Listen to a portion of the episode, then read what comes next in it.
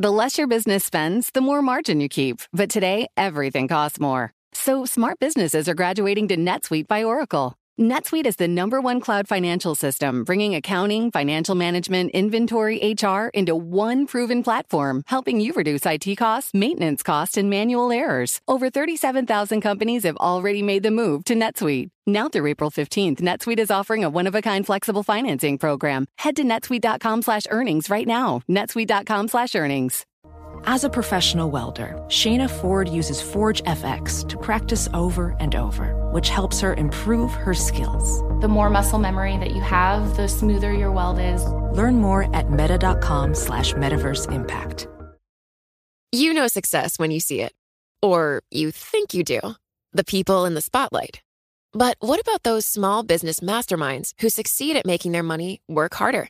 They do that by having a business bank account with QuickBooks Money which now earns 5% annual percentage yield. Making your money work as hard as you do? That's how you business differently. Learn more about QuickBooks Money at quickbooks.com slash 5APY. Banking services provided by Green Dot Bank, member FDIC. Only funds and envelopes earn APY. APY can change at any time. Today marks the three year anniversary of George Floyd's death. It was a moment that led to one of the largest series of protests in U.S. history and an uptick in corporate interest in diversity, equity, and inclusion. Now, three years later, Bloomberg's Justin Milliner takes a closer look at the state of DEI in corporations across the country. I can't breathe! I can't breathe! I can't breathe! I can't! For many, the death of George Floyd was a jarring reminder of some of the deep rooted issues in our society surrounding race. It led to broader conversations on police brutality, systemic racism, and inequality. The business community also responded, many with marketing campaigns and slogans to show solidarity and to support ending systemic racism. Still more companies made promises to address inequalities within their own ranks and to push for diversity, equity, and inclusion. But where do we stand today? Three years out, it seems like there are a lot of examples of companies that overpromised and underdelivered. Billionaire entrepreneur and BET co founder Bob Johnson certainly agrees. The black community, entrepreneurs I know, are very disappointed with these, what I call press release announcements with no results. The tech industry was one sector that made a lot of those press release announcements. Tech companies are more likely to have a younger employee base and tend to do business with consumers that also skew younger, a demographic that takes DEI very seriously. So it's no surprise that some of the biggest names in the sector dove headlong into making changes. They doubled down on DEI everywhere they could, from hiring to, in some cases, creating new DEI departments altogether. But the economy hasn't been kind to big tech lately. In the last six months, we've seen some of the industry's headline companies like Google and Amazon make big job cuts.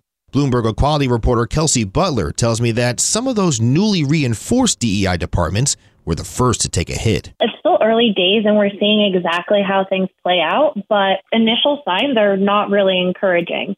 And I definitely want to point out that this is maybe the first real test of a lot of these pledges that were made after the murder of George Floyd in the three months right after that, DEI job postings jumped over 100%.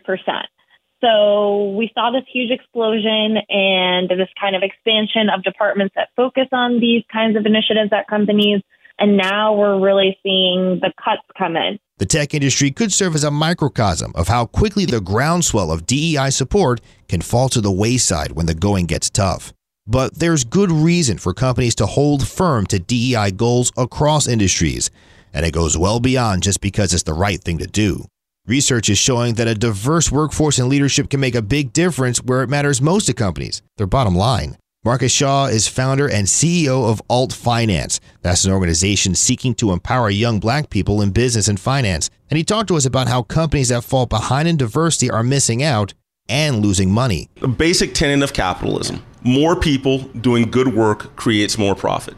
It's to the benefit of these companies, it's to the benefit of this country that every man, woman, and child that's in this country operates at their highest potential and their highest place of potential. In the marketing and advertising sector, this is proving true. A Nielsen report found that black and diverse audiences overwhelmingly want to engage with diverse content if they feel that content is authentic.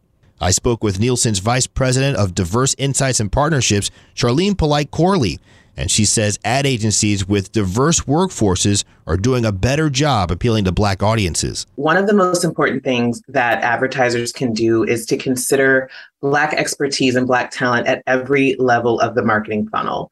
It's not just enough to show up in uh, representative content and think that that's enough. We know that um, Black audiences are looking for representation in the ad campaign itself. And when a Black expert agency is behind that campaign, they performed better. So having those experts at the table from jump really does make a difference. Companies making authentic efforts to focus on diversity can reap tangible rewards. The Selig Center for Economic Growth projects black buying power in the U.S. to grow to nearly $2 trillion by 2025. Data like that can serve as a carrot for companies that might not see the benefit in heavy DEI investment. And it should be noted that for all the examples of companies and businesses that are falling short on diversity, there are examples of businesses that are doing well. Turning back to tech, Google recently beat a self imposed diversity in leadership goal by nearly three years, and that's despite all those job cuts. Three years after George Floyd's death, diversity progress in the corporate world has had fits and starts. But Morgan Stanley's global head of talent, Susan Reed, says progress doesn't have to be linear. In some instances, we're going to do well and we're going to show progress um, year over year. And then there are going to be times when you might be flat or you might even take a step back. And I think that's part of the journey. And I think everybody has to be ready to embrace that and not accept it, but embrace uh, that as part of the journey while continuing to push forward. It'll take a long time for a lot of these disparities and inequities to be rooted out, but work has started, largely due to the impact of George Floyd. george floyd Justin Milliner, Bloomberg Daybreak.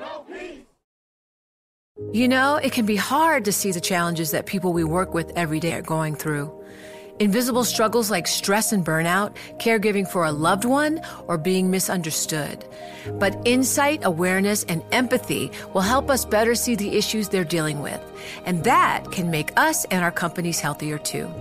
I'm Holly Robinson Peete. Join us on The Visibility Gap, a new podcast presented by Cigna Healthcare. Download it wherever you get your podcasts. Hi, everyone. I'm Paul Anka. And I'm Skip Bronson.